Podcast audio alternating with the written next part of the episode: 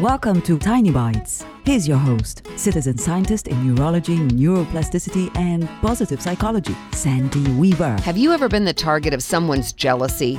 It doesn't feel good, does it? It's easier when they're outspoken, saying things like, "What makes you so special?" and "You always get the plum assignments."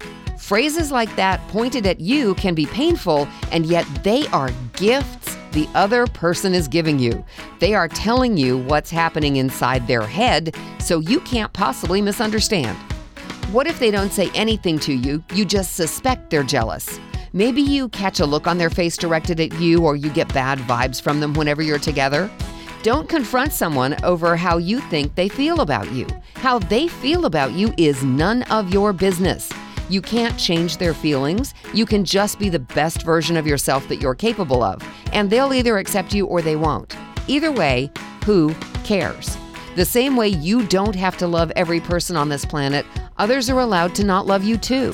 Live your life your way instead of shaping yourself to please others. Subscribe to the podcast and share it with your friends. And there's lots more at center for workplace happiness dot com. Here's to your well-being, one tiny bite at a time.